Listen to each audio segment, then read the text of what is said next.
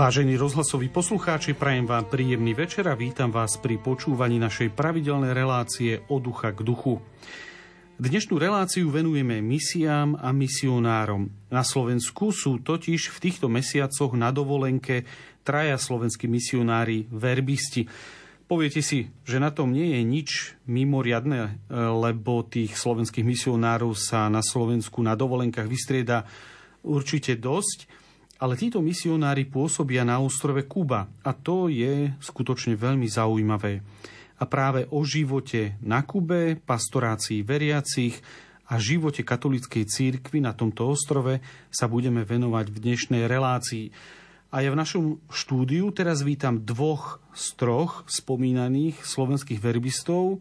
Ako prvého Radoslava Kotru, vítajte. Ďakujem a ako druhého Lukáša Mizeráka. Vítajte. Ďakujem pekne. S ktorými sa budeme rozprávať o ich živote a pastorácii na ostrove Slobody, ako sa zvykol nazývať tento ostrovný štát. Zo štúdia Rádia Lumen v Bratislave vám pokojné a ničím nerušené sledovanie prajú majster zvuku Matúš Brila, hudobná redaktorka Diana Rauchová a moderátor Ľudovít Malík. Fidel Castro a Gustav Husák jedou spolu ve vojenském džípu a já sedím pod tím obrazem a říkám si maňana, kde jsem to ocitnul se dnes. Všichni tu tančí un, dos, na rohu ulice štěká pes, tohle je Havana. V tom hluku podej mi ruku, když moje srdce buší, buď vlnou na mém moři, buď salzou pro moje uši. V tom hluku podej mi ruku, moje srdce buší, buď ženou po mém boku, buď salzou pro moji duši. Dios es amor en corazón.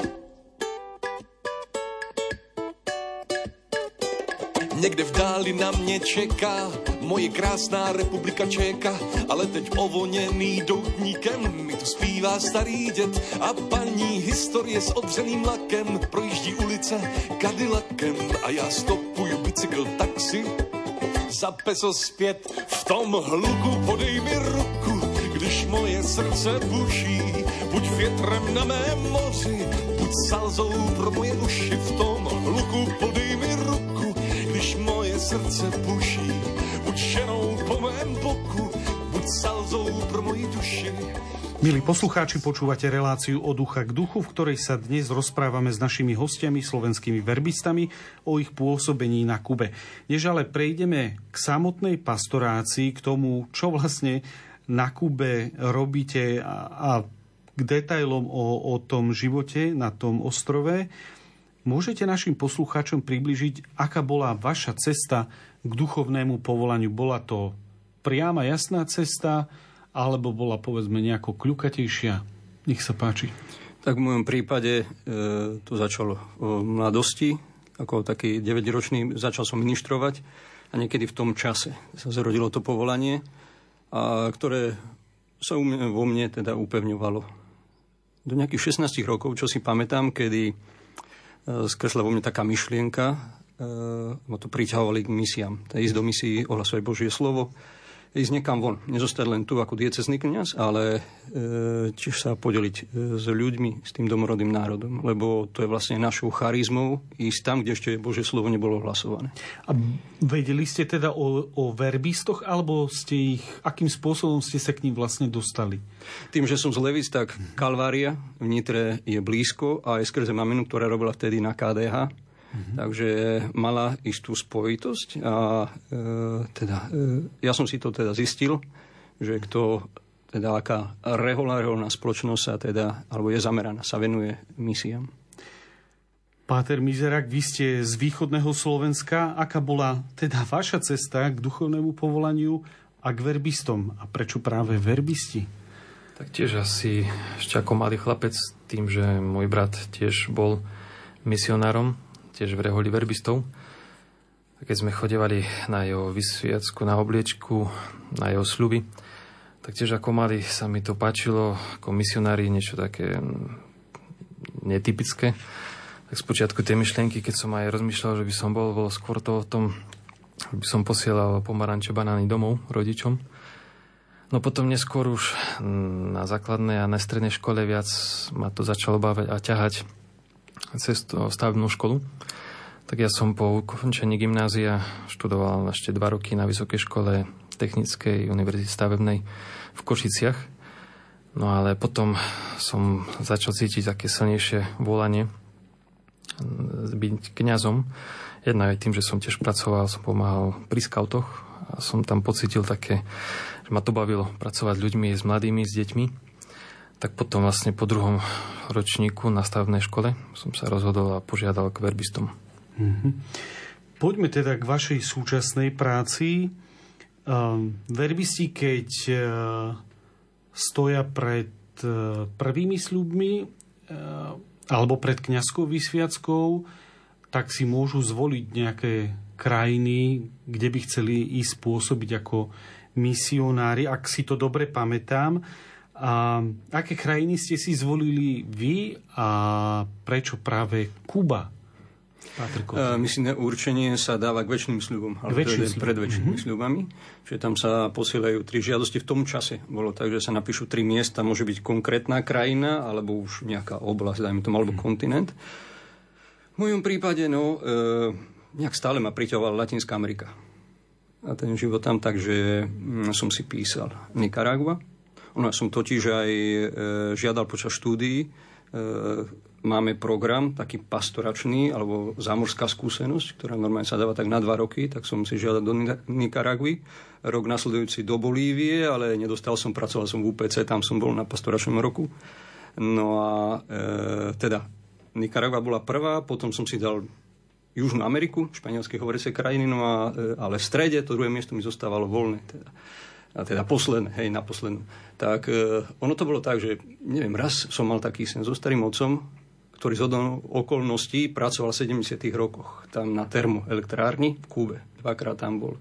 Nejak som si to dal dokopy. Mm-hmm som si to spojil a neviem, ja som to bral ako znamenie. Znamenie, že si mám napísať Kubu. Tak som si ju dal na druhé miesto, no a potom o pár mesiacov na to došla. Takže predstavení rozhodli, že vás, vás pošlú na Kubu. Áno, to e, na starosti alebo odpovedáva generálne zhromaždenie, teda generál so svojou rádou v Ríme. Je to zaujímavé. E, tá Nicaragua teda na prvom mieste nevyšla. Dnes je Nicaragua v situácii, kedy je to tam pre katolícku církev podľa mňa ešte horšie, ešte ťažšie, takto presnejšie povedané, ako, ako na Kube. E, myslím, že posluchači zaregistrovali e, arcibiskupa e, Nikaragui, ktorého vláda vyhnala preč, rovnako aj apoštolského nuncia. A Páter Mizerák, ako ste vy dospeli k tej Kube, alebo čo ste si vy napísali ako, tri, ako možnosti? Tak ja som tiež mal väčší záujem o tú Latinskú Ameriku, o španielsky hovoriace krajiny. Vlastne kvôli tomu, lebo viac sa mi páčila práca, pastorácia na farnostiach, kde vlastne v Latinskej Amerike prevažuje. No a keď som už rozmýšľal nad tými troma krajinami, tak tiež som bol trošku v kontakte s Pátrom Radom. No on mi tam napísal, že príď na Kubu, lebo tu potrebujeme veľa kňazov. Ja som v pôvode si rozmýšľal o Argentíne, Paraguaj, a potom tretí už som ešte nevedel, tak keď vlastne on mi napísal, tak som si to prehodil, dal som Kubu na prvé miesto, potom Paraguaj a na tretie Argentínu. No a vlastne potom z Ríma prišlo, že posielajú na Kubu. Mm-hmm. Vždy, keď misionári kdekoľvek idú, nielen teda na Kubu, absolvujú aj nejakú prípravu, e, a nemyslím tým len jazykovú, e, absolvovali ste aj vy nejakú takúto prípravu a mm, aké ste mali mali očakávanie, lebo asi ste Kubu nenavštívili predtým, než vás tam poslali. Pater. Možno trochu z rozprávania starého oca. Mm-hmm. Čo to nejaké, nejaké príhody. A tak ja si myslím, čo mnoho ľudí, alebo väčšina Slovakov má tak na mysli, alebo čo poznačujú, že cigary, rum, teda ten režim eh, Fidel Castra, potom eh, pláže a tak ďalej. A to je maličko, to je len také povrchné. Ako taká príprava konkrétna neexistuje. E, to, e, to je tak s tými, hodíme ťa do vody a plávaj. Čiže naozaj misionár teda musí v tom e, danom prostredí naučiť sa žiť. Naučiť sa žiť. Ja som trošku mal prípravu, čo sa týka jazyka.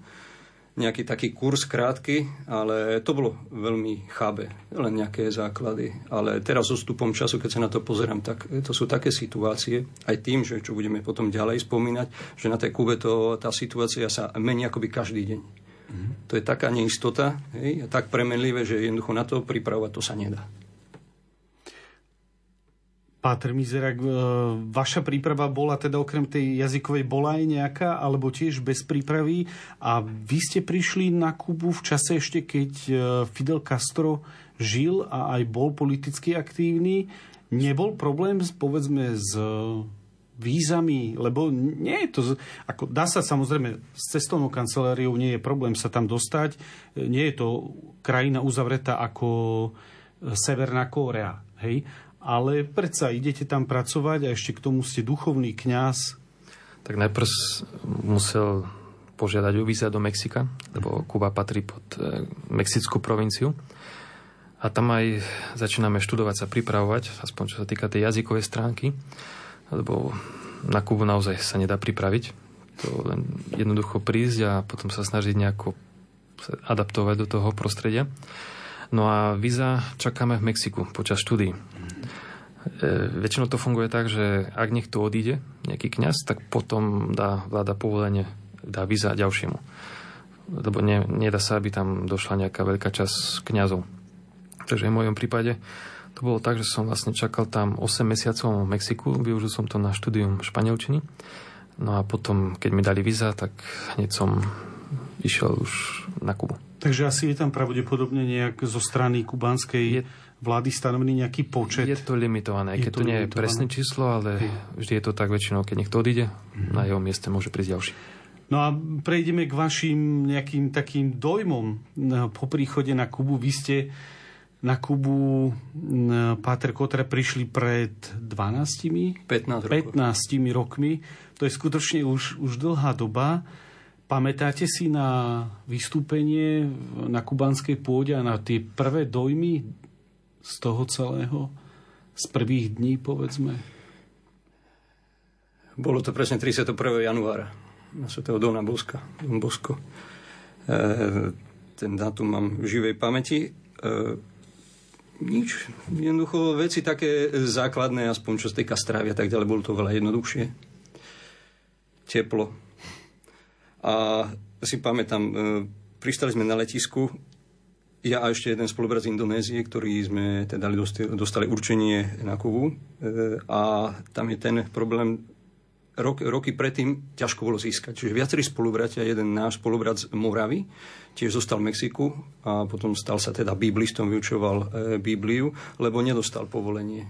Nejaké ešte možno dvaja, traja ďalší verbisti, ktorí mali, ktorí mali určenie na Kuba, nedostali. Čiže ja keď som tam bol e, aj s tým spolubratom, tak vtedy sa to nejak rýchlo dalo dokopy a dostali sme, čiže tí predstavní, zdá sa, že sa trošku akože tak naplašili a poslali nás skoro. Čiže my, my sme nemali tie štúdia španielčiny. 6 týždňov a to bolo všetko. Tak to bolo skutočne rýchle. To bolo rýchle. No a e, pamätám sa, keď sme vystúpili na letisku a tá španielčina kubánska, hovorím, pozrime sa na seba, obidva hovoríme, čo hovoria. to bolo jak, jak iná planéta, doslova. Pravda je, že sme španielčine, e, zo španielčiny vedeli málo, ale aj tak bolo to také zvláštne. Čiže to bol taký prvý šok. No a potom to prichádzalo postupne, som sa musel teda e, do toho ako ponárať a učiť sa za pochodu, dá sa povedať.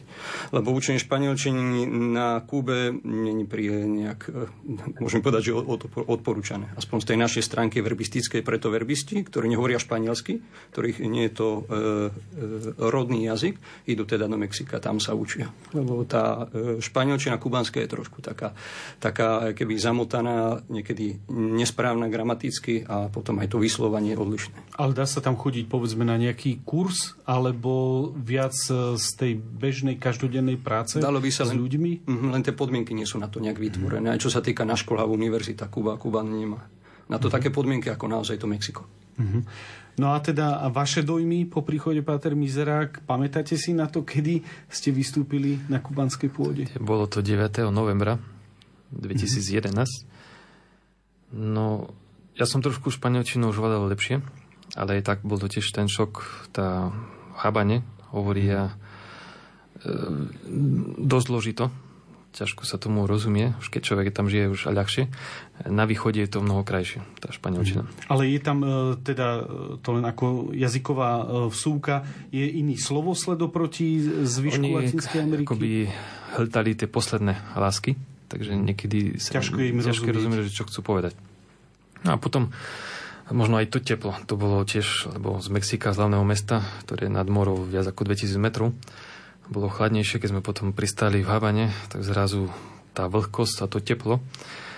No a potom hneď sme boli na fare, no a našťastie ja som hneď potom cestoval na východ Kuby, kde ešte je teplejšie, ale už to bolo trošku priateľnejšie a potom som tiež strávil nejaký čas s Patrom Radom. To bol vlastne aj Vianoce a Nový rok, takže potom to bolo trošku ľahšie pre mňa. Takže potom postupne ste do toho No a potom vošli. som sa dostal už na, na svoju faru. Mm-hmm. No taká ešte v tomto bloku ešte jedna otázka. Ja som si tu dal, že kacírska, ale to je taká skôr provokačná otázka. Po tých rokoch, uh, ako ste tam, uh, verbisti, keď idú na to svoje misijné určenie, tak sa stávajú členmi tej provincie, uh, kde pôsobia. Vy ste teda členmi, ak, ak, ak správne chápem, Mexickej, Mexickej provincie. A nemenili by ste po toľkých rokoch to vaše rozhodnutie, keď sa na to tak spokojom pozriete?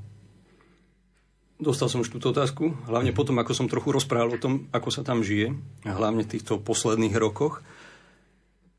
Nie. Lebo sme naučení na tom mnohokrát, že, e, alebo je to ľudské, je to v našej povahe, že túžime po dobrom živote, po tej pohodlnosti a tak ďalej.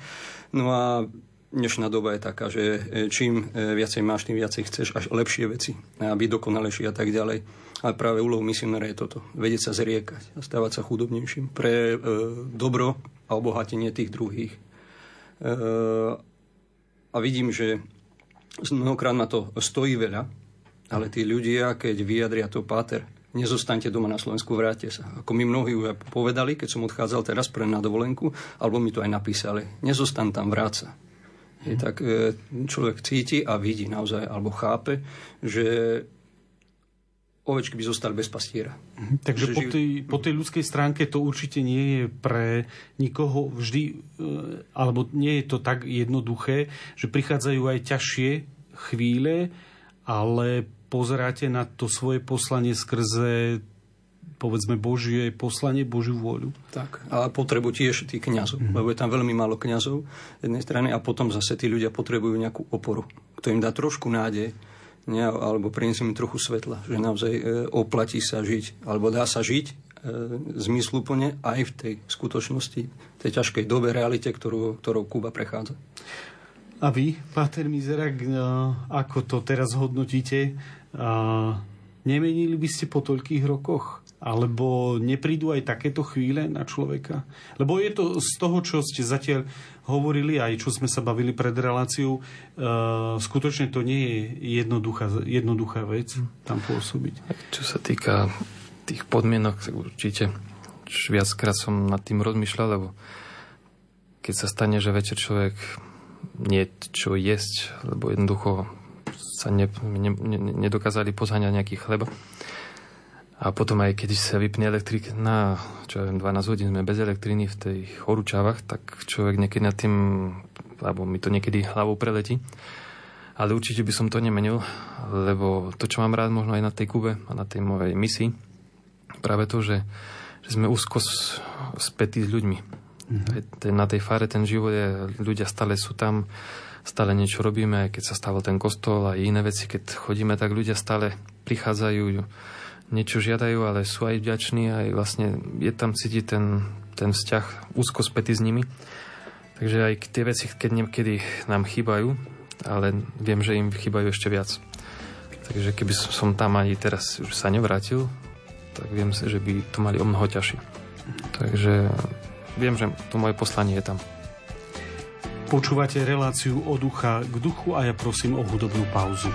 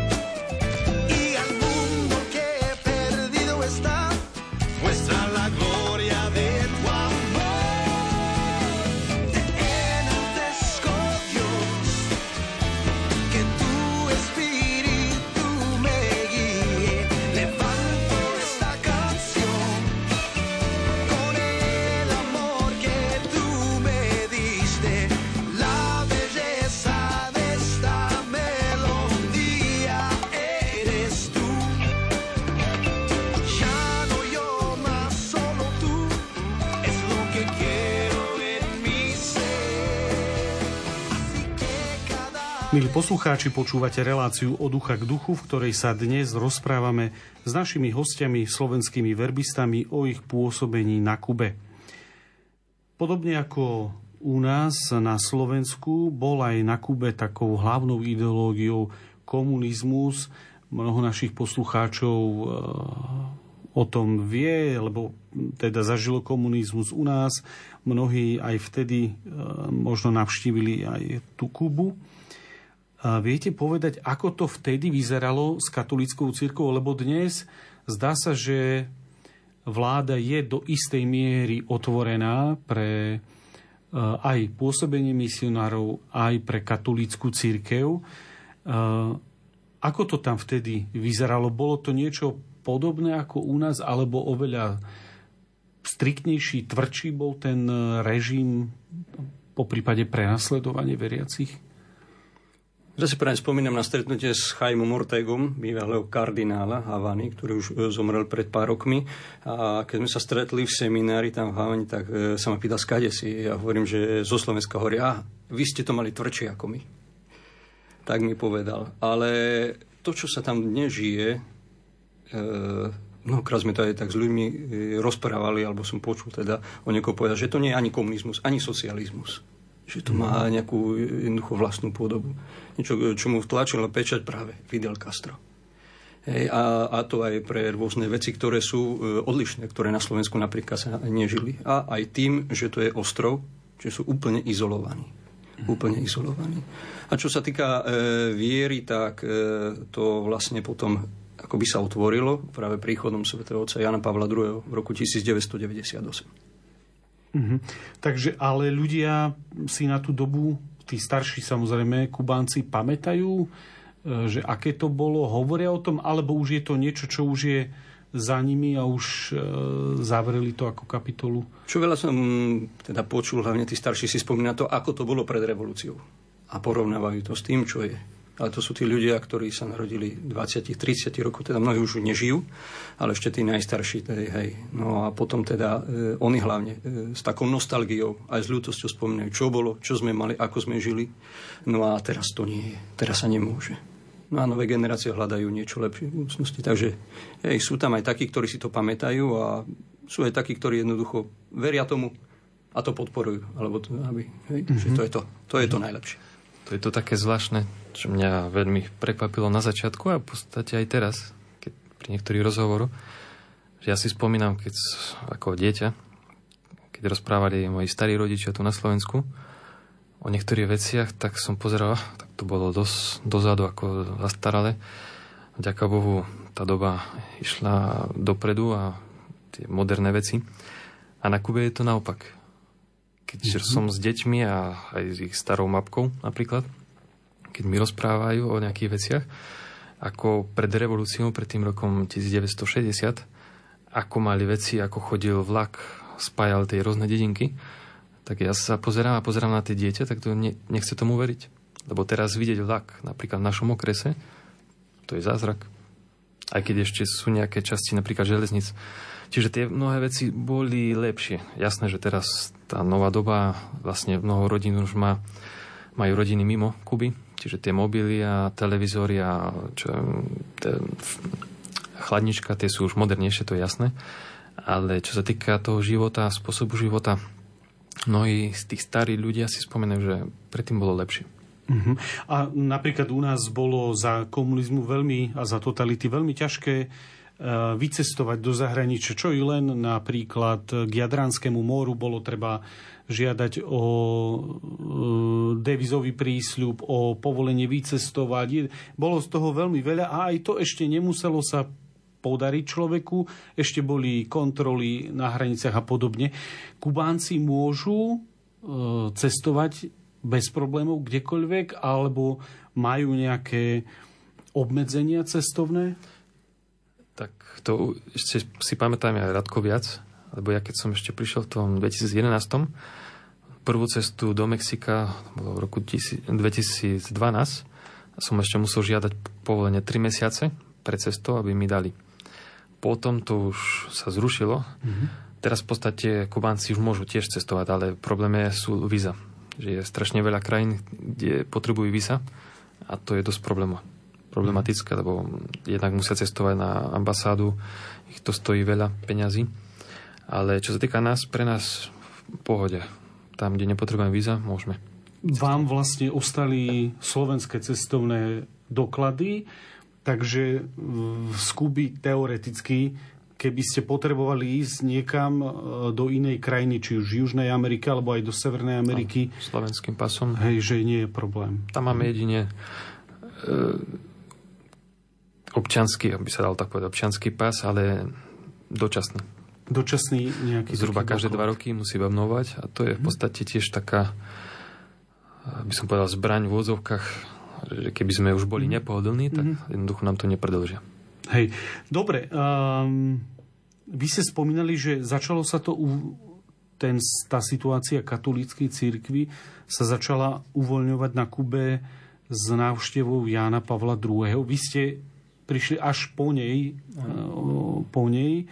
Uh, bolo to skutočne tak, že začalo sa to, alebo ako vyzeralo to uvoľňovanie, lebo viem, že, viem, že keď sa pripravovala tá cesta už dnes svätého Jana Pavla II., tak len príprava trvala niekoľko rokov, pokiaľ Fidela Castra Vatikán teda presvedčil a posledná podmienka, ktorú už nebohý e, hovorca Vatikánu Kastrovi e, pri rozhovore povedal, že pápež žiada, aby boli Vianoce štátnym sviatkom, čo sa aj stalo, splnil to, hej, ale ako vyzeralo to uvoľňovanie, alebo ako, ako, ako to postupovalo?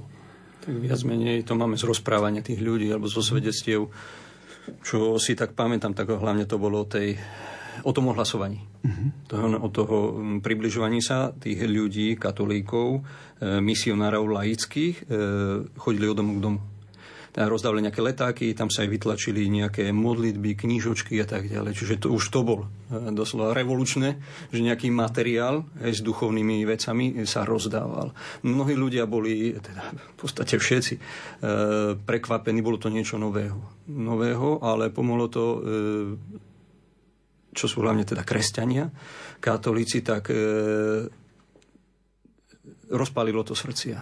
My máme to... zafixované, že Latinská Amerika je celá katolic, prakticky celá katolická. Dnes to už neplatí, a, lebo je protestantské sekty a, a církvy tam robia tiež istú, istú prácu, ale máme zafixované, že Latinská Amerika je, je katolická. Tí ľudia teda uh, museli nanovo objavovať svoju vieru, alebo vôbec neboli pokrstení Práve to, jak sme spomínali Nikaragua, čo sa teraz deje, tým už Kuba prešla môžeme povedať. To bolo ten začiatok, kedy bolo prenasledovanie cirkvy. E, vtedy existovali medzi reholníkmi, kňazmi okolo 600 ich tam bolo na Kube 50, koncom 50 rokov. No a e, zostalo tam možno tak 10%, 5%. Mnohí odišli, mnohí boli vyhnaní, uväznení. Či toto e, naozaj sa dotklo. Teda církev zanechalo hlboké stopy, lebo církev ako tá, taká nemohla vystupovať verejne. Si pamätám, raz som sa spýtal konkrétny príklad, prečo nepochovajú, ale prečo Kubanci nežiadajú kniaza, alebo neprosia kniaza, aby išiel a pochoval. Hej, bol tam e, teda e, pri tom pohrebe, alebo teda ho vyjedol, pomodlil sa, tak e, mi povedali, že kniaz mal úplne zakázané vychádzať do ulic. Čiže tie, toto sú následky toho, že e, církev bola, e, alebo je teda tých rokov bola nepoznaná, dokonca sa zbrojilo proti nej. Tie sú svedectvá e, ľudí, ktorí v tom čase boli žiakmi, učiteľe ich huckali a vyhádzali kamene do kostolov, rozbíjali e, tieto. Čiže takéto e, praktiky fungovali a tým pádom tá, tá viera bola schovaná, ich spala. A vieme povedať dnes od roku 1998, kedy sa to začalo uvoľňovať aj tá pastorácia, aj povedzme misionári, kňazi, reholničky, ktoré tam postupne viacere prišli. Aký je dnes ten počet katolíkov na Kube? Existuje nejaká štatistika? To asi neviem, aspoň my to nepoznáme, mm-hmm. lebo tých veriacich je strašne veľa na Kube, ale mnohí veria v rôzne veci. Čo sa týka katolíkov, tak nevieme presne asi na percenta povedať. Myslím, že viac... Neviem, mm-hmm. asi to radšej netrúfam. A počet kňazov? celkovo? Lebo vás ako verbistov je tam asi koľko? My sme tam 13. 13 teraz. Mhm. Čo sa týka kňazov, môže tam byť okolo 250. Tak už A z to je okolo 100 je asi tých kubánskych. ako miestnych. Ve, miestnych. Lebo väčšina sme misionári z iných krajín, ktorí prichádzame. Takže Uh-huh. Um, keď bol e, na Kube pápež František, pamätám si na, na jeho návštevu e, Marianskej svetine El Cobre, tak ak si to dobre spa, e, spomínam. A tam tých ľudí bolo veľa. Veriacich ľudí, aspoň teda tam na tej omši, a prežívali to veľmi intenzívne. Krásnu homiliu mal pápež František. Sú Kubánci e, majú v úcte tak silno panu Máriu? Lebo tá pána Mária z je ako keby u nás sedembolesná. Tak tomu, tomu rozumiem ja, ako, ako teda tá mariánska úcta tam je. Áno, to je vlastne od začiatku 17. storočia, kedy bolo objavený zázračným spôsobom e, na mori obraz Pani Márie, tej sošky, ktorá je teda vystavená v tom, e, v tom chráme, teda tej bazilike El Cobre. Je to teda uh, soška Pani Márie? Áno. Kde ju našli? Alebo ako? Viete ten príbeh E, tak e, bolo to zálive, pre, ktorý patrí do mojej farnosti. Práve. Tam e, Bahia Nipe, čo je tiež severo e, ostrova. No a e, v krátkosti to boli e, dvaja bratia, ktorí e, no, išli hľadať soľ. Bolo zlé počasie, mali zo sebou jedného takého otroka, černoška, niekedy 10-ročného, ktorý im pomáhal, no a potom po pár dňoch tej búrky, keď sa trošku zlepšilo tie počasie, oni vyšli, hm, neviem, možno tak pol kilometra, alebo tak od brehu, no a e, hovorí história, teda, že videli, že niečo pláva na vode. Tak keď sa približili k tomu, na takej drevenej doštičke bola tá soška Pani Márie a tam bolo napísané Yo Virgen de la Caridad. Som pána lásky, hej, mm-hmm. milosrdenstva, môžeme to preložiť. Čiže ona bola zobraná do jednej osady, tam bola uctievaná a potom postupne sa preniesla do, na to miesto, kde potom je postavili kostol a teraz tam stojí bazílika. Takže to je, to je... A chodia tam ľudia, navštevujú Áno, to? v celej Kúby, dokonca aj Kúbanci, ktorí žijú v zahraničí a prídu, tak e, je to veľmi populárne. Mhm. Vy ste aj zažili niektorú z tých e, návštev troch pápežov, lebo Kubu už navštívili traja. No, Jana Pavla II. už ste nestihli, ale Benedikt alebo Benedikta František? aj Františka. Mhm. A ako to tam vyzeralo? Aké ste mali z toho domy? My sme to mohli pozerať vďaka už televízii priamým prenosom, tak trochu tá atmosféra prišla aj k nám, ale ako to prežívali ľudia tam, lebo aj u nás, keď, keď si spomenieme, čo je len na poslednú návštevu pápeža e, Františka, tak e, ľudia to na, napriek tomu, že sa tvária, že všelijako, ale prežívajú to všetci veľmi intenzívne. Hej? Ako to bolo na, na Kube? Tak bolo to niečo silné, lebo jednak to bolo o mnoho viac potom aj v médiách, aj v správach, aj v televízii. Čo sa týka tej strany ľudskej, aj my keď sme išli ako z farnosti, sme museli už 3 mesiace, 4 dopredu dať zoznam ľudí, ktorí išli, aby to vláda mohla pozrieť a ktorí sú možno komplikovaní, tak tí mali zakázané ísť.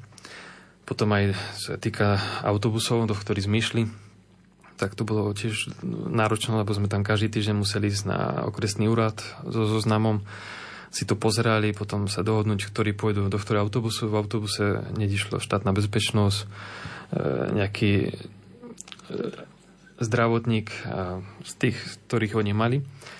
Ešte bolo zaujímavé, už keď to prešlo aj celým, celou to kontrolou, keď sme išli, tak bolo kopec ľudí, ktorí my sme mali ako zapísaní, ktorí išli, ako ktorí chodia do kostola, alebo no, aspoň na, na Svete Omše.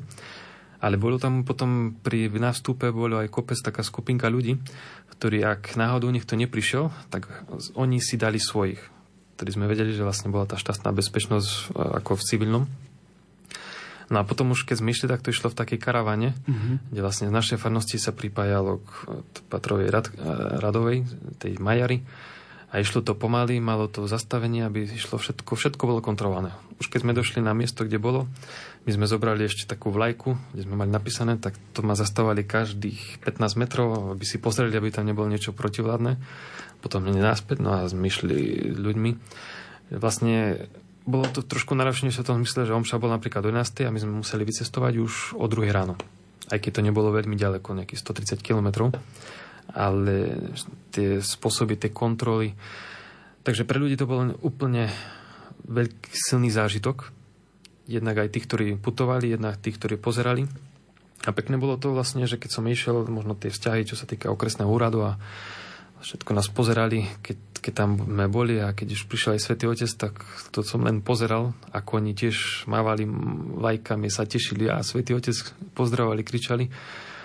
Pritom zo pár dní dozadu som vedel, že nejak tak tvrdé voči nám, aj keď katolickú církev sa snažia tak brať v tých bielých rukavičkách, aby nebolo nejaké nedorozumenia, ale viem, hej, na vonok mm-hmm. a potom zozadu je trošku iné. Ale bolo to silné. A pre nás to bola vlastne taká výhoda môcť možno takým hlasným, silným hlasom povedať, že sme tu, katolická církev. Lebo jednak sme rozdávali nejaké nálepky, ľudia potom aj tí, ktorí nechodia do kostola, ale boli, a super, že Svetý Otec príde, sme s vami, brali si tie nálepky. Bol to taký silný hlas. Tej návštevy Svetého Otca, keby sme mohli dať trošku, aby tá hlas katolíckej cirkvi sa javil tak jasnejšie. Mm-hmm. A vy si spomínate na tie návštevy aj Benedikta, aj Františka. Kde ste vy s veriacimi boli? Na ktorých slávnostiach? Na dvoch. E, to bolo vlastne spolu, hej. Mhm. Len ja som ešte, keď prišiel e, Benedikt, to bol na inej farnosti, teda v inej dieceze. Mm-hmm. Že my sme išli, to bolo v Santiagu vtedy, on tam mal tú svetu, to bolo najbližšie, to miesto k nám, takže tiež takýmto spôsobom sa to robilo. Ale možno by som len chcel e, tak podotknúť, že hociaká aktivita alebo prejav, verejný prejav viery je obrovskou spruhou. Je niečím výnimočným pre katolíkov. Hoci čo, či, či to bola návšteva Svetovca, alebo len e, keď robím nejaké tu procesie, napríklad s patrónom kostola, alebo s e, patronkou Kuby, pánom Máriou, tak e, je to niečo, čo naozaj ako naplní ľudí takou radosťou, takou hrdosťou, že konečne môžeme tú vieru vyznať na vodu. Môžeme, teraz ma napadlo, také zvláštnosťou bolo, lebo po návšteve svätého Otca a Františka, my tým, že sme nemali ešte kostol v našom okrese, našej farnosti, no a žiadali sme biskuma prosu, že požiadaj, aby sme mali svetom šu odpustovú z srdce Ježišovo, aby sme mali v kine. Mm-hmm. Tak to som len tak trošku bol prekvapený, lebo kino, aj keď sa tam už nepremietajú teraz filmy, ale je to vždy slúži na tie stretnutia vlády ich okresní a tie rôzne zhromaždenia, ktoré majú oni, tak som požiadal, tým, že on to žiadal na krajskom úrade, Najprv nám povedali jasne, že nie, že to nie je možné, že to sa nedá. Potom hneď už my, keď sme začali chystať v parku, tam, kde sme mali ako to cirkevný pozemok, pod stromami Svetomšu, zrazu mi volali až z kraja, že áno, že máme povolenie v kine.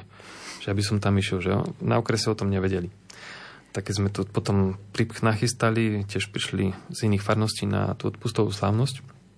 Bolo to zaujímavé, lebo aspoň sme mali strechu nad hlavou, aj keď tam bolo dosť teplo, no ale keď sme skončili a keď sme vychádzali, tak to ľudia nám potom prichádzali za mnou, pater, to je niečo špeciálne. Tu sa to ešte za tých 60 rokov nikdy nevedelo, aby nám dovolili, aby sa slavila Sveta Muša v kine.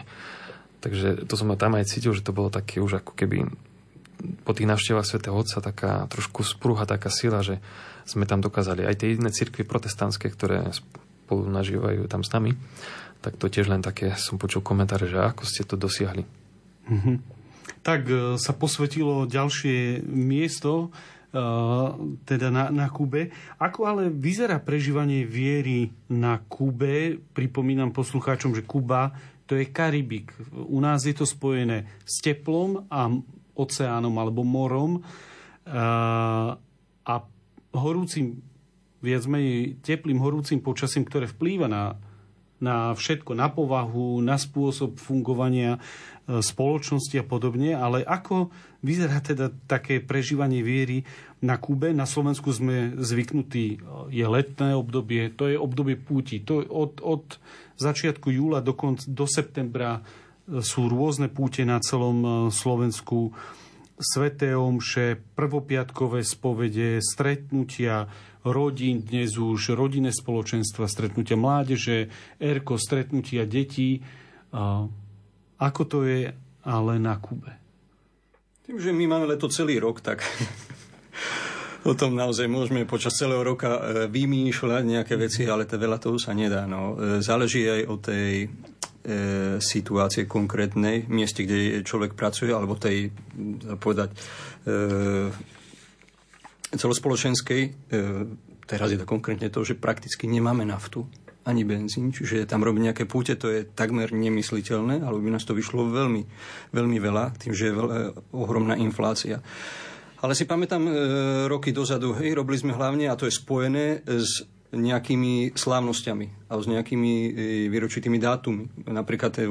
september, či kedy slávime my tú patronku Kuby, tak okolo toho dátumu e, zvykneme e, chodiť, alebo sa zvyklo, skôr povedať, mm. chodiť do toho El Cobre. Čiže tam sa e, urobila m, teda zoznam ľudí, ktorí chceli ísť a e, to je zaujímavé, že samozrejme tým, že ja v tej dedinke danej napríklad mám nejakých 15 ľudí, ktorí chodia na omšu, tak väčšina sú takí, ktorí nechodia, alebo rodinní príslušníci. Vtedy chcú ísť všetci takmer. Keď je o El Cobre, tak to naozaj tam e, není núdza o to, aby si zaplnil 2-3 autobusy. Mm-hmm. No, takže raz sa tak podarilo, to bolo ešte nejakých asi 4-5 rokov dozadu, že sme urobili z viacerých komunít, a teda išli sme tam asi 4 alebo 5 krát. Mm. Čiže toto a potom e, tá viera, to, čo som spomenul, tie procesie, či už je to s pánom Máriou, e, teda po uliciach, Spomnuli sme, že Vianoce sú ako deň e, pracovného voľna, že už môžu sláviť, aj keď v skutočnosti mnohokrát to tak nie je. Majú ako dobrovoľné práce, ale dobrovoľne na silu. Keď tam nie si, tak ťa zase poznačíme. Hej? Čiže aj takto to funguje.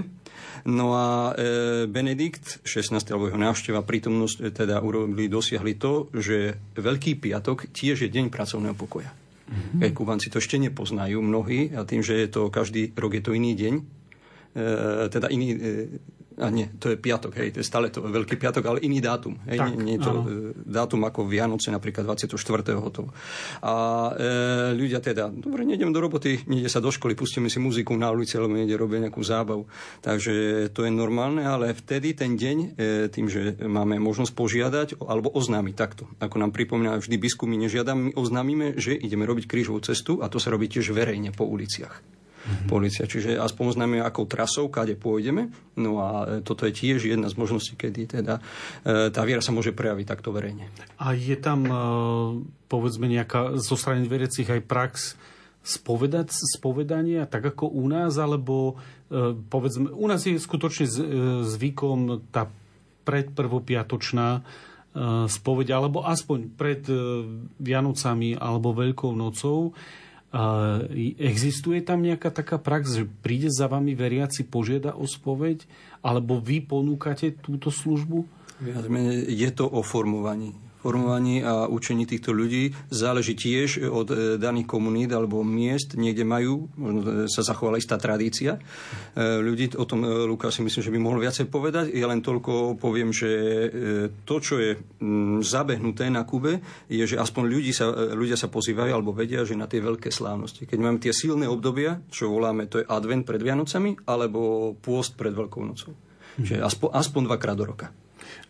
Ako to vyzerá vo vašej farnosti, lebo vy ste hovorili teraz práve tú, tú udalosť tou omšou v tom kine, ale ja viem, že vo vašej farnosti sa vám podarilo postaviť kostol. Stavba kostola je v každom štáte, v každom, e, každej obci, meste veľká udalosť, lebo je to e, zvyčajne jedna z takých e, aj tých krajších stavieb a má aj iné poslanie ako len nejakú, nejakú úradnícku prácu. Viete priblížiť, ako, ako ste dosiahli to a koľko rokov trvala stavba kostola? Uh-huh. Tak, možno tak od začiatku. Vlastne tá viera aj po príchode Fidela e, prežila na Kube. Uh-huh. Naozaj ľudia veria v Boha, ale stratilo sa asi tá formácia. Nevedeli, nechodili napríklad v 62 prišiel taký veľký silný cyklon Flora a ten kostolík, ktorý tam bol predtým, ktorý bol postavený v roku 1923, bol drevený, tak sa značne poškodil a napriek tomu, že bol národnou pamiatkou, vláda nedala povolenie na jeho opravu. Takže chátral, chátral, bol trošku naklonený až do roku 1992, kedy padol. Na tom mieste zostalo 7 ľudí. 6, 6 žien a jeden pán. A v tým, že je to vlastne v strede mesta, hneď vedľa, je na meste revolúcie, tak ľudia potom prestali aj chodiť, lebo tým, že to ešte bolo dosilné, tam bolo prenasledovanie tých, ktorí išli do kostola, potom mali problémy ich detí do škôl, oni v zamestnaní, tak keď sa tam oni aj stretávali, kňaz prišiel, museli tam si doniesť stôl a na začiatku aj stali, slúžiť svetom bolo sedem, no a všetci, ktorí chodili okolo, ich videli, to bolo ako na dlani. Tak tým pádom vlastne tí, ktorí ešte predtým chodevali, potom radšej zmenili a išli do iných cirkví, kde mali nejaký domček. Takže bolo to dosť náročné pre tých ľudí, ale vďaka tým siedmým ľuďom, ktorí tam chodevali, tak vláda nemohla zobrať im ten pozemok, mm-hmm. ktorý sa pokúšali. Ja keď som tam došiel, Sveta Omša bola len v nedele, mňa prosili, aby som tam trošku začal byť viac prítomný v, tej, v tom meste, v tom okresnom, lebo ja som býval v inom okresnom meste. Tak som začal chodevať, začali sme aj vo štvrtky. No a hneď som sa začal zaujímať, lebo bolo mi to také aj ľúto, ale zároveň pozerať na ľudí. Keď sme mali svetomšu v nedelu tak ráno, tak to bolo pod palmami, kde bol chladok. No a potom vo štvrtky, keď sme že, tak to museli pod mangom, lebo zase na druhej strane dávalo. No ale museli sme si brávať z domu všetko, vlastne ľudia, lebo ja som býval v inom meste. Takže aj stôl, stoličky, obrus, všetko to na Svetom to museli doniesť a náspäť. Keď pršalo, no tak to sme museli niekde sa uchyliť v nejakom domčeku z tých veriacich, ktorí nám ponúkli. No a hneď som sa začal zaujímať o, o povolenie, tak mi hneď z biskupského úradu povedali, že musíme mať výpis z registra. Tak, takou božou prozreteľnosťou Boh mi poslal do cesty krajského sudcu. Ja som predtým pokrstil tam jeho dceru. No a jedného dňa, vlastne keď som mal pokazené auto, tak som kráčal z jedného okresného mesta do, na tú Svetú Omšu, 15 km, som išiel peši. No on išiel svojim autom, ho brali, to zastavil, lebo ma spoznal, zobral do auta hovorím, a ty čo ideš peši? Hovorím, tak na Svetú Omšu. Tak on tak pozeral, že a ideš peši? Že hej. Tak som ma tam zobral, tak sme sa nejako spriatelili ma pozval k sebe, tak som začal navštevovať tiež, lebo na začiatku bola moja asi tak najviac tá pastoračná návšteva, lebo som nemal tam nič, nemal som ani kde sa uchyliť v tom meste. Takže len do tých domov tých veriacich.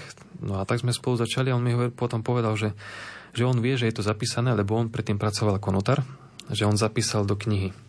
Takže sme potom začali spolu ísť na okresný úrad, hľadať tú knihu, lebo sa najprv sa stratila, potom nejak sme ju našli No a keď sme našli, hľadali tú stranu a sme zistili, že tá strana bola vytrhnutá.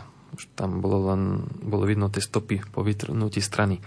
A vlastne to bolo trošku komplikované, lebo bez toho sme nemohli požiadať o povolenie na stavbu kostola. Tak sa to viezlo asi 3 roky. Sme žiadali. Potom Boh znova, vtedy prišla tá návšteva svätého otca Františka No a potom nám tam pomohli, vybavili nám, vlastne nám zobrali ten pozemok a zapísali ho znova na náš, ako na biskupske. No a potom po, vlastne po piatich rokoch toho bojovania o povolenie nám oznámili, že máme povolenie. To bolo v roku 2016. No u nás, keď e, tiež nie je jednoduché, e, človek musí splniť množstvo podmienok, aby dostal povolenie na takúto mm-hmm. veľkú stavbu. Ale potom to už ide viac menej rýchlo. Ako to bolo ďalej no, To bol prvý krok. Pre mňa to bol najšťastnejší aj najväčší, že super, aspoň máme to. Vďaka Bohu, my sme už žili s tou nádejou, že, že budeme môcť stavať. Tak už dva roky pred povolením, tým, že som mal aj finančnú pomoc zo Slovenska, tak sme začali už nakupovať veci. Železo, železné tyče, e, piesok, tie kvádre, ktoré sa tam používajú. A všetko sme to odkladali do domov tých veriacich. Potom som to zistil, že to bola vlastne Božie vnúknutie, lebo keď sme dostali povolenie a začali sme ísť do tých obchodíkov, lebo nie sú to ako stavebniny, to nie, také niečo neexistuje na Kube, ale je taký akože bod, kde vláda predáva ľuďom, tak ešte v tých rokoch ešte bolo ako tak možnosť, tak vďaka aj tej pomoci toho sudcu a jeho manželky, ktorá bola predsedkyňou okresného súdu, ktorí mi tak pomáhali. Ja v podstate nikdy nemôžem ísť priamo kupovať veci, lebo ináč by mi to nedali. Takže ja stále prosím ľudí, veriacich, aby išli, aby kúpili a im dám peniaze. Tak ešte na začiatku sa nám podarilo kúpiť dosť veľa aj cementu, aj piesok, aj štrk, aj železa. No ale potom asi dva roky po začatí už to všetko sa zatvorilo. Ďaká Bohu, že my sme už mali nakúpené aj predtým, tak stavba nezastala, sme stávali. A ďaká tiež veľkej pomoci aj zo Slovenska, aj veriaci z Nemecka nám na tom prispeli, tak sme mohli stavať. Potom prišiel COVID, do toho dva roky sme nemohli kúpiť žiaden cement, tak to sme len robili také práce tie okolo, čo sa dalo, niečo maľovať, stavať. V podstate tá pracovná sila na Kube je, je lacnejšia, lebo tie platy sú veľmi nízke a my nemôžeme im dať vyššie, lebo ináč by to len boli len z toho problémy. Takže toto nám pomáhalo dosť. No a vďaka Bohu, teraz 22. apríla sme mohli posvetiť kostol. Kostol je už dokončený po tých šiestich rokoch bojovania a človek si to ani neviem, lebo niekedy to ani neviem vyjaviť. Napríklad len, by som povedal, napríklad farbu na maľovanie kostola nám trvalo dva roky, aby sme mohli kúpiť. Bolo to vlastne o tom, že aj keď som chodieval, aj keď sme kupovali veci pre ľudí, pomoc ľuďom, častokrát som cestoval aj 500 km do iných miest a vždy to bolo takom, nechcem povedať o šťastie, lebo viem, že šťastie neexistuje. Boh pomáha. Ale vždy, keď tak sme nešli do nejakého obchodu, som došiel a pozerám farba. Tak som kúpil jedno vedro. Potom o mesiac v inom obchode, v inom okrese alebo v inom kraji sa objavil iný druh farby. Kúpil som tam. A vždy tak vlastne bolo o tom, že sa to kupovalo počas, postupne, aj keď som ani nevedel, či tu ju použijem, alebo e, na čo som to potreboval, až postupne počas toho stávania tým časom som zisťoval veci, na ktoré sa mi to hodilo. Všetky veci, ktoré som skúpil, vždy sa hodí. To je zaručenie. Lebo jedna vec je možno pozáňať cement, kvádre, čo nie je vôbec ľahké. A vždy je to o tom na prídel. Vždy sme museli posielať, čo viem, 15 ľudí aby každý išiel kúpiť 5 vriec cementu a potom sme to dobrali do kostola. Trvalo nám to asi rok. Potom na to prišli, nám to už vedeli, že ktorí to kupujú, tak nám to úplne zastavili, ale pomohlo to určitý čas. Mm-hmm. No ale častokrát som musel kupovať aj, keď som prišiel na dovolenku na Slovensko do Mexika, kupovať tie naradia, alebo napríklad taká bruská narezanie železa 3 roky dozadu, to bolo nemysliteľné kúpiť na Kube. Teraz, ďaká Bohu, už to prichádza, je to o mnoho drahšie ako tu na ale aspoň je možnosť kúpiť. Takže tie, bolo to mnoho náročné. Napríklad na lavice, ktoré ešte doteraz nemáme, máme len 11, potrebujeme ešte 9.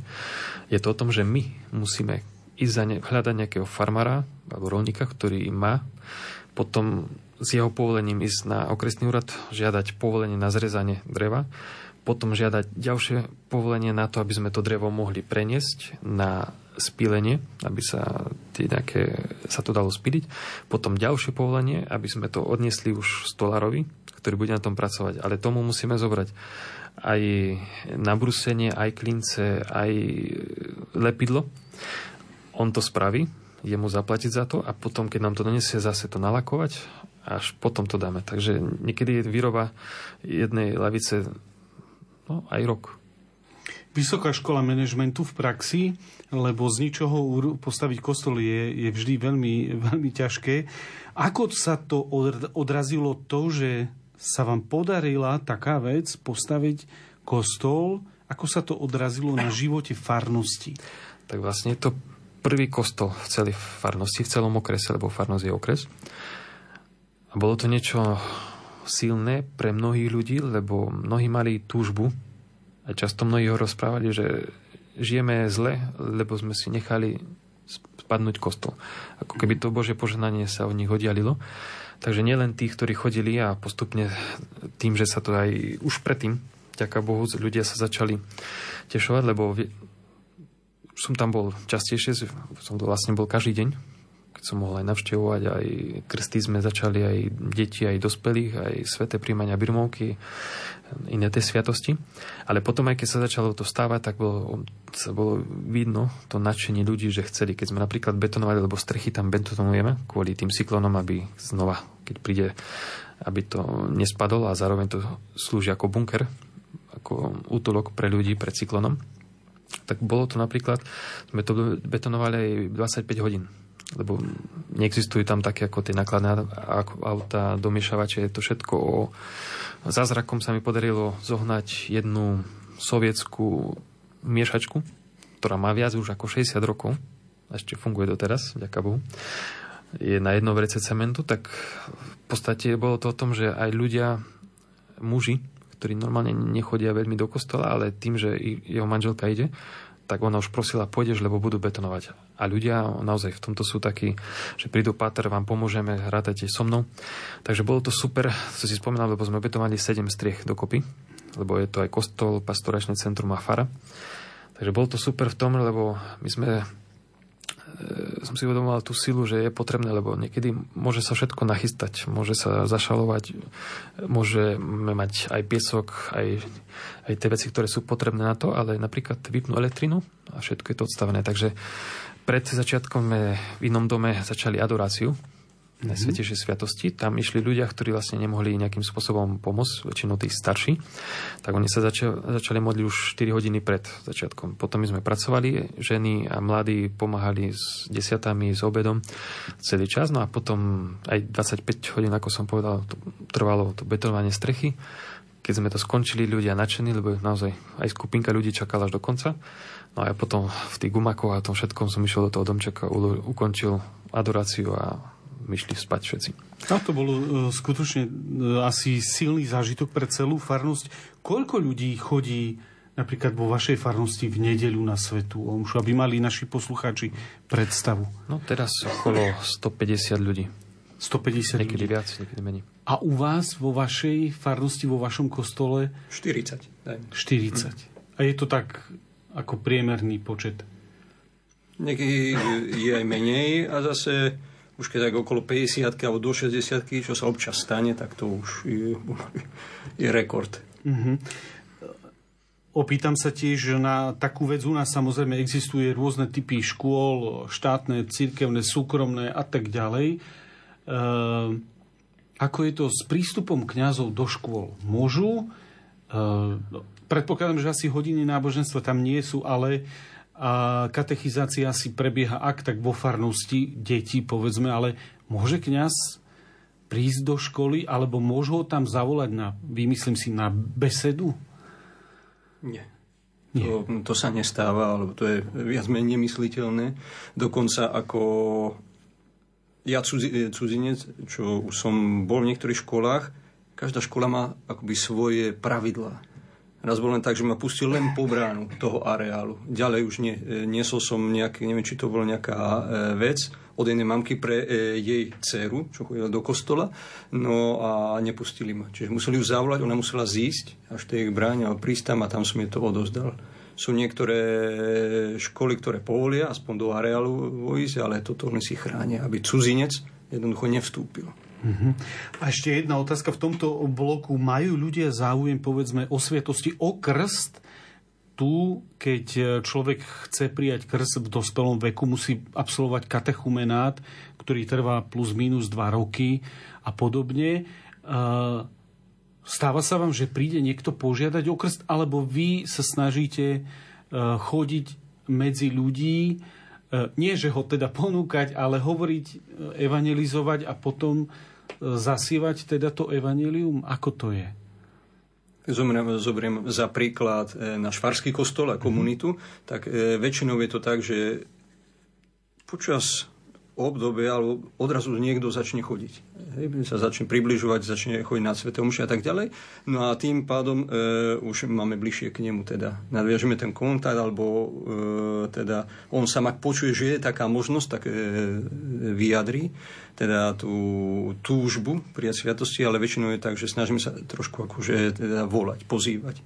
Tak bolo aj teraz, minulého roku, keď sme mali teda e, tú našu patronku, sme slávili v septembri, tak ja som tam na konci omše pozval na katechézy, že začíname, vždy sa to začína začiatkom školského roka, hej, ten pastoračný rok.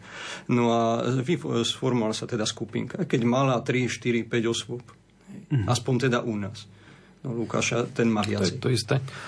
V podstate ľudia majú záujem a tým, že sa máme vo farnosti takú skupinku e, misijných detí a adolescentov, starajú ako mladí misionári, tak to nám celkom tak super pomáha ako taká evangelizácia, lebo tiež ich rodičia sa približujú. Mám občas stretnutie s nimi, keď sa chceme niečo dohodnúť pred nejakým výletom, alebo čo sa týka nejakých iných vecí, ktoré robia, alebo častokrát oni prezentujú nejaké divadlo v kostole, nejaké pred Vianocami a tak počas roka tiež. A tým pádom vlastne prichádzajú aj rodičia pozerať, aj keď nechodia do kostola. A postupne sa pridávajú a tiež väčšinou tak po, tej, po tom 8. septembri vyhlasujeme, pozývame, kto chce sa pripraviť na krst, na sveté príjmanie zvlášť, takže vždy je taká pekná skupinka, aspoň 5, 6, kedy viac ľudí, dospelých. Počúvate reláciu od ducha k duchu a my si dáme ďalšiu hudobnú pauzu.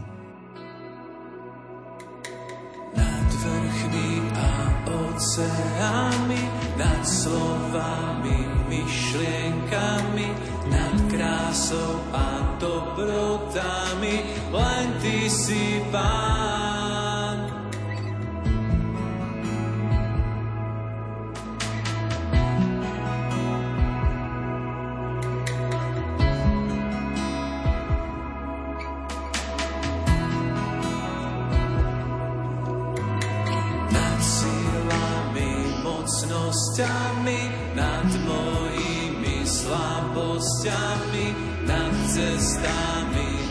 Necestami, len Ty si Pán.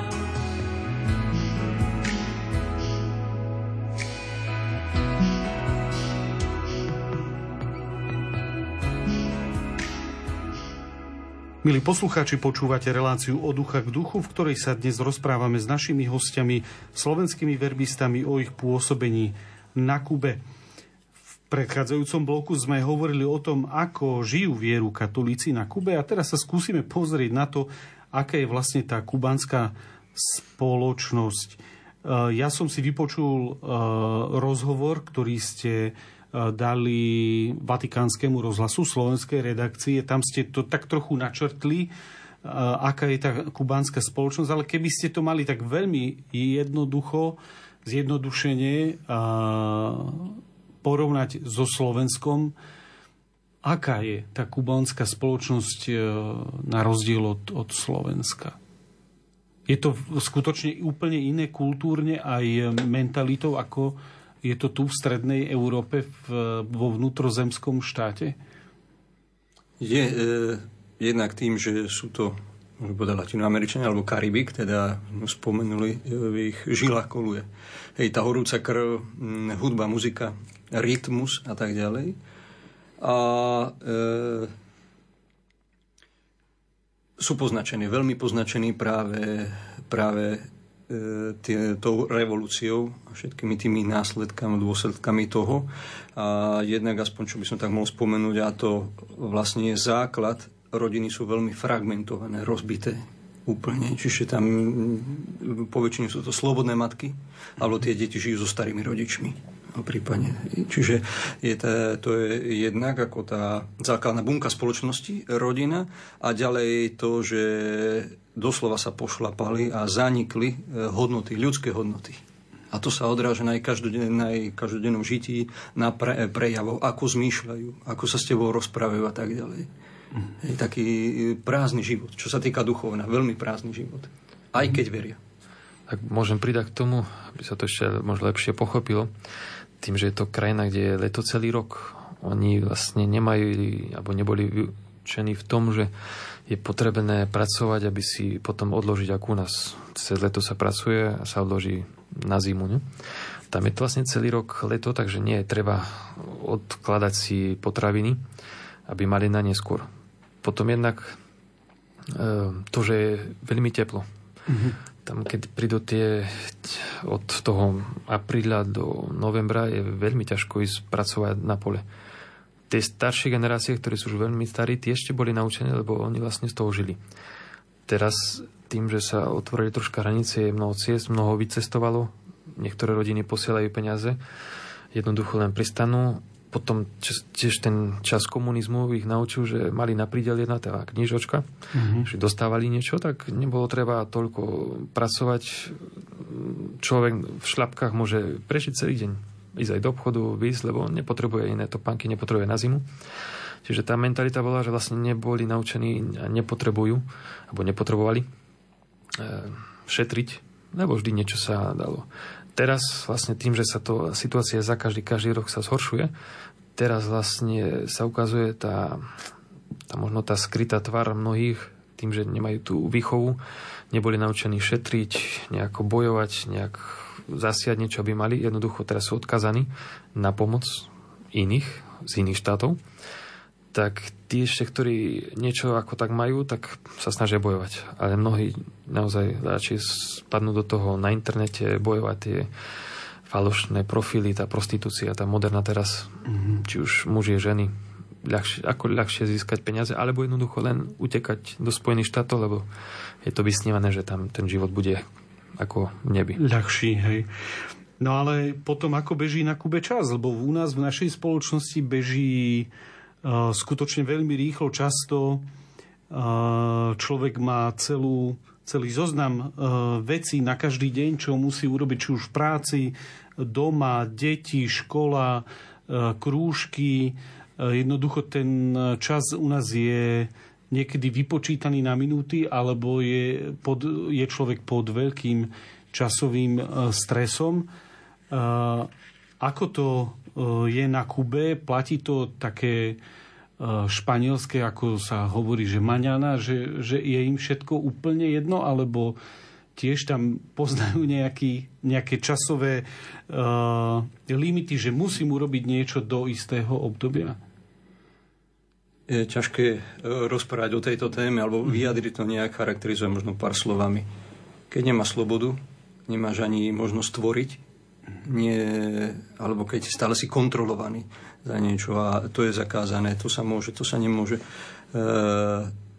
tvoja práca nie je ohodnotená. E, nemajú ten impuls, že pracuj, e, budeš mať niečo z toho. Hej?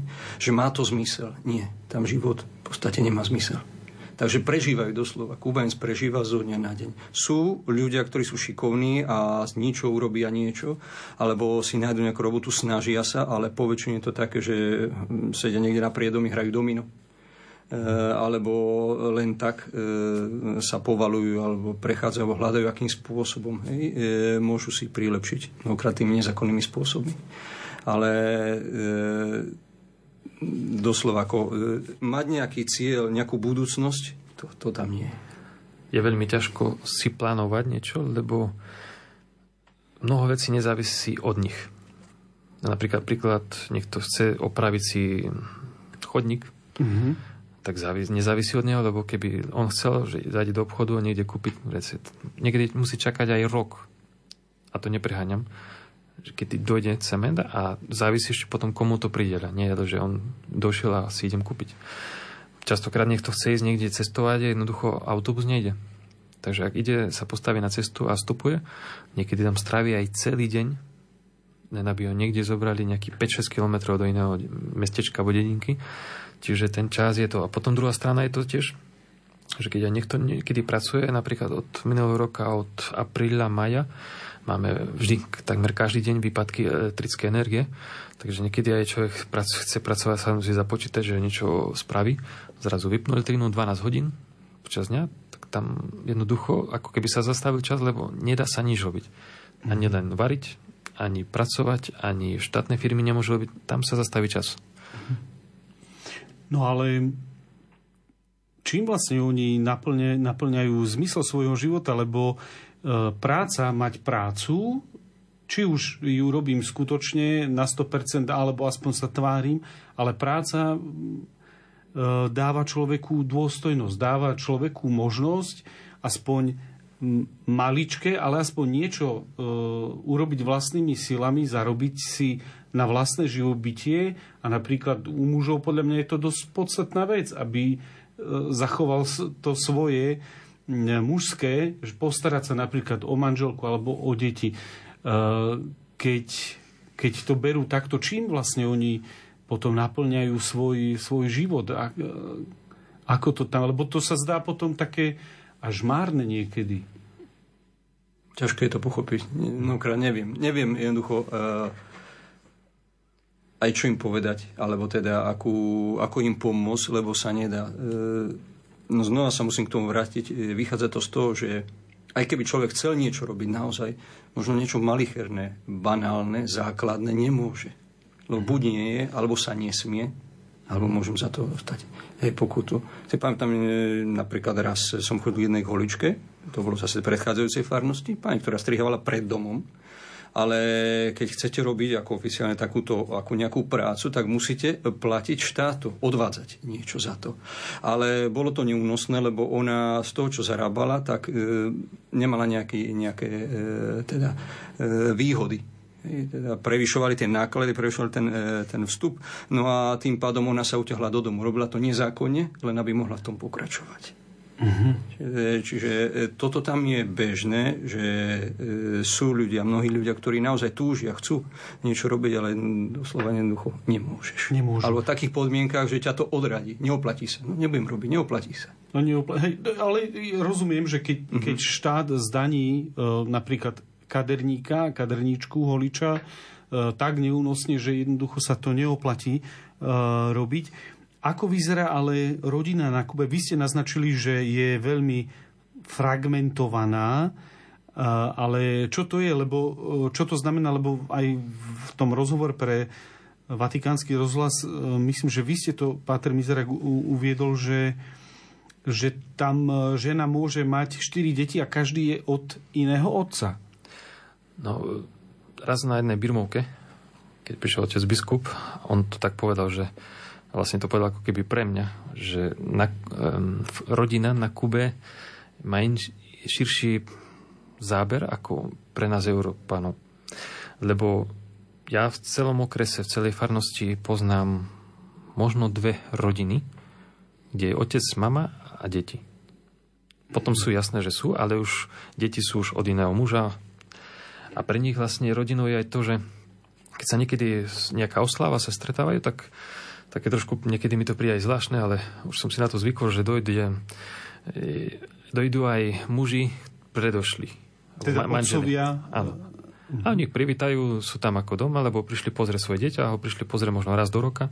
To dieťa vybehne s otvorenou náručou, lebo super, došiel môj ocino raz do roka ale sú šťastní. Manželka tiež v pohode, ten manžel, ktorý už je terajší, manžel sa pozdraví s ním ako, že á, super priateľ, lebo bol predtým jej manžel. No a naozaj poznám rodiny, ktorí majú 4-5 a každý dieťa je s iným. Ale zase, aby som to vysvetlil, nie že tým, že by tá žena bola taká všelijaká, mm-hmm.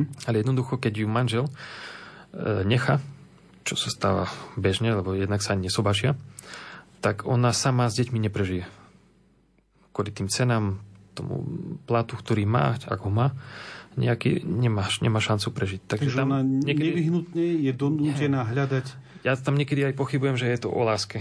Je to skôr o tom, že á, sme si sympatickí, super, ty sa postaráš o mňa, ideme, lebo naozaj sa zorozídu jeden deň a o 2, 3, 4 dní už má iného a žijú spolu. Ale je to tiež pozerané, že dobre si pomáhajú. On nepomôže jej, on potom možno mu splodiť ďalšieho potomka a jednoducho tak, ako naozaj nie je to o tom, že by tie deti, ako by niekto povedal, že ako u nás možno cigáni alebo Romovia, ale nie je to úplne tak, lebo naozaj hlavne tie ženy, matky bojujú za svoje deti. Mhm. Otcovia troška menej, tam je to skôr o tom, že chlap na Kube podľa nich v tých úzovkách je ten, ktorý má viac žien. Aha. Ale vy ste aj v, teraz aj v tom rozhovore pre Vatikánsky rozhlas spomínal to, že tam sa nesobášia, až vy za tých 12 rokov ste ani raz ne, nesobášil v, Ešte v církevný sobáš. Aj keď bolo, keď bol svätý Otec, e, biskup, keď prišiel k nám na Vianoce, tak sme to vyžili na požehnanie manželstv, troch manželstiev, ale tí už žili spolu viac ako 20 rokov, to už bolo len také požehnanie, aby to bol ako sviatosť. Ale keď aj prídu mladí a sa pýtajú, tak je, je to odporúčanie, aby najprv sa aspoň zosobašili štátne a potom už keď bývajú nejaký čas, ak naozaj chcú, tak im môžeme. Ale doteraz vždy to prišlo len k tomu, že sa zosubašili štátne a potom sa rozišli. Mhm, takže, doteraz.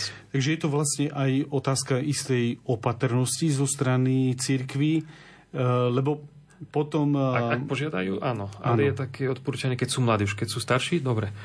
Tak si myslím, že už asi vedia, čo chcú, ale mladí je tu vychovaná aj tá výchova, lebo začínajú naozaj ten sexuálny život žiť už od 14, niekedy Veľmi skoro. od 13. A v podstate nemôže sa hovoriť o tých mladých, lebo ich rodičia to už žijú. Mm-hmm. Že nie sú si verní. Keď idú na tie misie, tie štátne, tie lekárske, odídu na rok, tak jednoducho nevedia vydržať. Mm-hmm. Si nájdu niekoho ona na Kube, on mimo. Potom keď sa vrátia, na niečo si zarobili, ale už vlastne sa rozbíde rodina. Takže je to ťažko a potom od tých mladých vlastne tá túžba žiť dobrý život vlastne, lebo v podstate naozaj, keď človek pozerá do tváre ľudí na Kube, tá, tá nádej, tá, ten oheň takej niečoho silného, čo ich nie. A ešte horšie je to vidieť do tých mm, dôchodcov. Dôchodcov.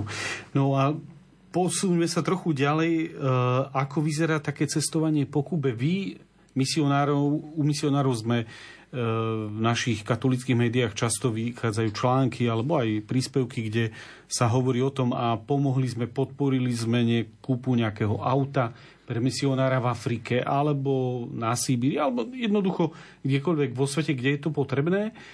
Ako je to u vás? Ako sa vy pohybujete a vo všeobecnosti ako sa Kubánci hýbu? Lebo tiež musím povedať, že z tých obrázkov médií, správ, čo k nám prichádzajú, Kuba je známa tiež tým, že sú tam e, ako keby dookola opravované tie auta z 50 60 rokov. Ako teda to je s, dopravou? Zložité. Mm-hmm, zložité. Zložité. Čo sa týka kúpy aut, e, 2014, keď začali trošku akože sa už zlepšovať tie vzťahy Spojených štátov e, voči Kube navzájom, tak tedy začína to cestovanie, to môžeme spomenúť, že Kubanec už má, môže cestovať. Ak teda máš víza, kúpiš si letenku, máš pás, môžeš ísť. Už, tým, už nemusíš pýtať povolenie strany. Mm-hmm. E, prichádza internet, pomaličky, pomaličky, ale už ľuďom sa začínajú otvárať oči, dozvedajú sa. A tiež e, jedna z vecí, ktorá zmenila, že môžu si e, za, e, zaobstarať, kúpiť auto ale napríklad také z tých modernejších, ktoré sú v ponuke, to samozrejme nie je hocičo, dajme tomu, že 5 modelov, ale ceny vyšplhali sa až 10 násobne. Čiže nejaké auto, ktoré možno tu sa dalo kúpiť za koľko, 10 tisíc eur, tam 100 tisíc, 80, 100 tisíc. Čiže to bolo neúnosné. Hej, a e, tiež majú povolenie kúpiť si, ale hlavne teda tieto staré, staré auta. Takže možno ak je, e, tak si kúpi a potom pomaličky sa nám robí niekedy aj roky roky, kým to má celú tú výbavu, to auto. Ale chodí, niekedy je bez prednej kapoty, niekedy je... Takto. No a zase pre nás to je veľmi zložité, lebo nie, nemáme nejakú doteraz známu e, cestičku, ktorú by sme vedeli dopraviť auta. E, jeden príklad, biskup raz na jednom, keď sa s nami kniazmi stretol, bolo niekedy minulého roku, tak povedal, mali sme od e, jeden z týchto, e, čo sú E, nadácia, alebo tie Kirchennot alebo Advenia, e, neviem presne, mali sme e, už dohodnuté 5 aut rovnakého typu s náhradnými dielmi a tak ďalej. Oznámili sme to vláde a vláda povedala nie, nič nepríde. Čiže to je taký príklad naozaj, že oni to celé manipulujú, regulujú a tak ďalej. Takže, no a zložité aj s týmito náhradnými časťami. Teraz my sme využili jen takú možnosť skrze Augustínov, ktorý máme, teda tam tiež pracujú diecéze a e, v Paname oni tiež majú e, svoje, e, svoje e, tieto miesta, čiže na nich sme sa napojili, oni nám pomohli teda, že sme išli tam, cestovali Lukáš a ja, no a mohli sme čo to zakúpiť a potom teda nechať poslať a z toho boli tiež niektoré časti náhradné do aut. Uh-huh. A koľko, len pre predstavu, koľko kilometrov vlastne musíte vy urobiť, aby ste prišli za všetkými veriacimi, či len v rámci mesta, alebo hýbete sa v rámci okresu, kraja. Lebo e, členenie je asi podobné ako u nás, kraje, okresy. E, dá sa povedať provincie, to sú Aha, provincie. kraje a potom tie okresy. My sme susedné okresy, uh-huh. Lukáš a ja vlastne navštevujeme teda komunity, ktoré nám pripadajú. Ja tam mám okolo 13 komunít, aj on približne toľko. No a teda jedine tým našim teda dopravným prostriedkom, autom, ak funguje, mm-hmm. no a teda v poslednej dobe, ak je teda nafta alebo benzín. To je ďalšia, ďalší Takže chýba problém. momentálne. Áno, veľmi, veľmi. veľmi chýba. Ešte jednu otázku mám uh, v tomto, čo, čo sa týka tej Kúby. Pápež František uh, často vyzdvihuje múdro starých ľudí, v mnohých príhovoroch e, o tom hovorí, aké je postavenie starých ľudí na Kube. Viete to nejako tak zhodnotiť? Neviem, ja som nad tým aj tak rozmýšľal a niekedy som o tom rozprával s ľuďmi tam, lebo najťažší život na Kube teraz majú dôchodcovia. Ako keby to bola vlastne tá generácia, ktorá tých 60 rokov dozadu tedy kričala, bojoval za, za Fidela, ten socializmus, tak vlastne teraz platí, alebo znie to ovocie asi to najťažšie pre nich, lebo normálne ten priemerný dôchodok teraz sa vyšplhá na nejakých 7-8 dolarov. Mm. Za to si môže kúpiť litra pol oleja na ulici. Na celý mesiac, nič viac. Keď potrebuje cestovať napríklad od nás z okresu do krajského mesta za lekárom, tak má len na cestu tam. Už naspäť sa nemôže vrátiť. To znamená, že tí, ktorí ešte ako tak môžu, aj keď sú už na dôchodku, tak musia niečo vymýšľať, niečo robiť. Tým, že sú aj starší, tak vlastne vždy tá práca, ak sa nejaká objaví, tak je tá najťažšia. A potom aj to postavenie, ak naozaj, ak boli dobrí otcovia alebo matky, tak ešte tí deti za nich bojujú. Mm-hmm. Ale napríklad, keď máme aj my tie jedálne pri chudobných, keď robíme a rozvážame jedlo ľuďom, tak častokrát práve navštívujeme pre takých ľudí, ktorí sú už veľmi starí a sú aj sami. Potom človek aj zistí, že neboli dobrí rodičia alebo mali viac žien, tak jasne potom deti sa o nich nestarali, ako by zožali to, čo si počas svojho života, keď boli mladší. A v podstate je to také na, nahromadené a je naozaj pre nich ťažký život a potom aj nejako u nás, keď napríklad dôchodcovia môžu cestovať vlakom alebo tom dopravou trošku zľavnené nejaké výhady, na Kube žiadna. Žiadne. Žiadne výhody pre nich. V tomto je to mhm. naozaj smutné, lebo oni vlastne najviac bojovali za ten systém a teraz ako keby žali to najťažšie. Mm-hmm. Vy ste teraz e, na Slovensku na dovolenke. Na aké dlhé obdobie sa prichádza na dovolenku?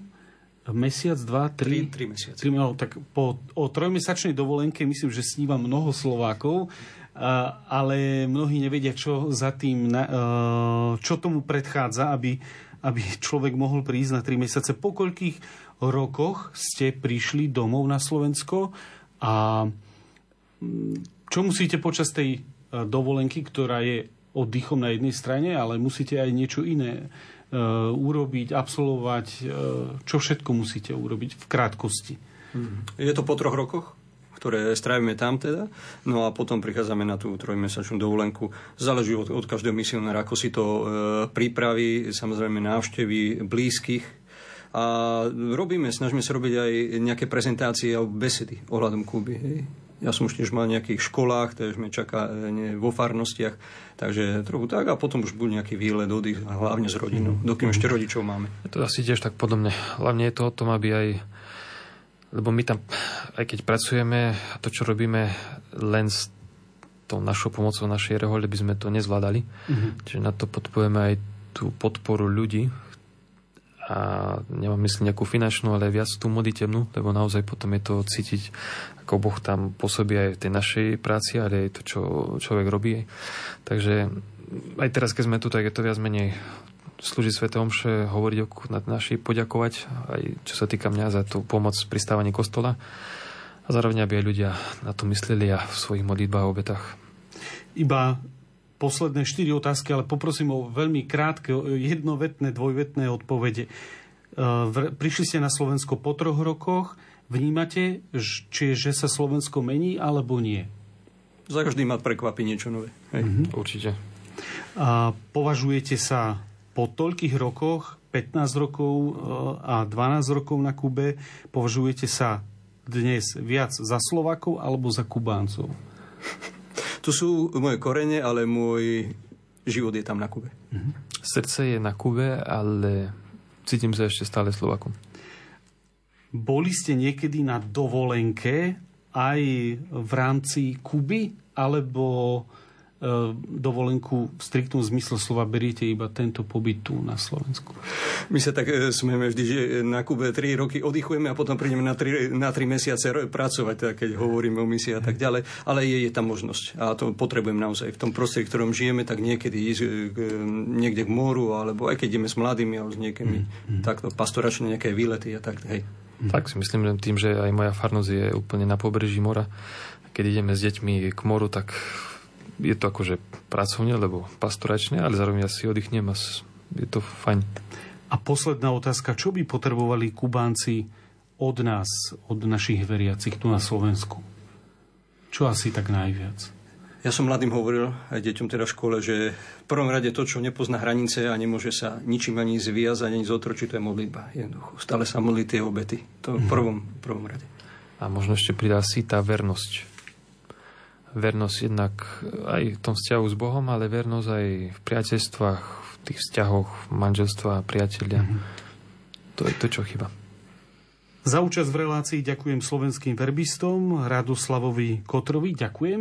Ďakujem aj vám. A Lukášovi Mizerákovi ďakujem. Ďakujem pekne. Na záver ďakujem aj hudobnej redaktorke Diane Rauchovej za výber hudby, majstrovi zvuku Matúšovi Brilovi a od mikrofónu sa s vami lúči a praje pokojnú noc moderátor Ľudovít Malík. Porque tengo miedo Si nada es imposible para ti Porque tengo miedo Si nada es imposible para ti, porque tengo miedo.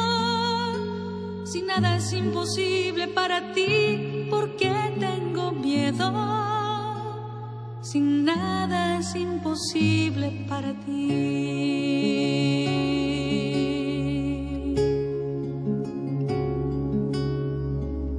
Porque tengo tristeza si nada es imposible para ti, porque tengo tristeza.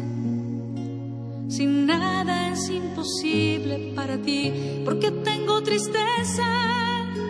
Si nada es imposible para ti, porque tengo tristeza. Si nada es imposible para ti, nada es imposible para ti nada es imposible para ti.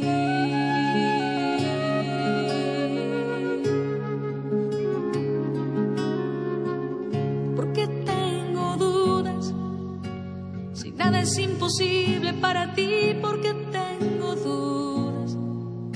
Si nada es imposible para ti, porque tengo dudas.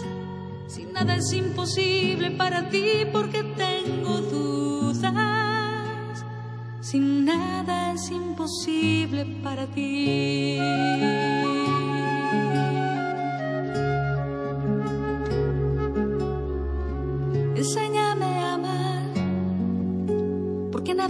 Imposible para ti. Enséñame a amar, porque nada es imposible para ti. Enséñame a perdonar porque nada es imposible para ti. Enséñame a perdonar, porque nada es imposible para ti. Nada es imposible para ti. Nada es imposible para ti.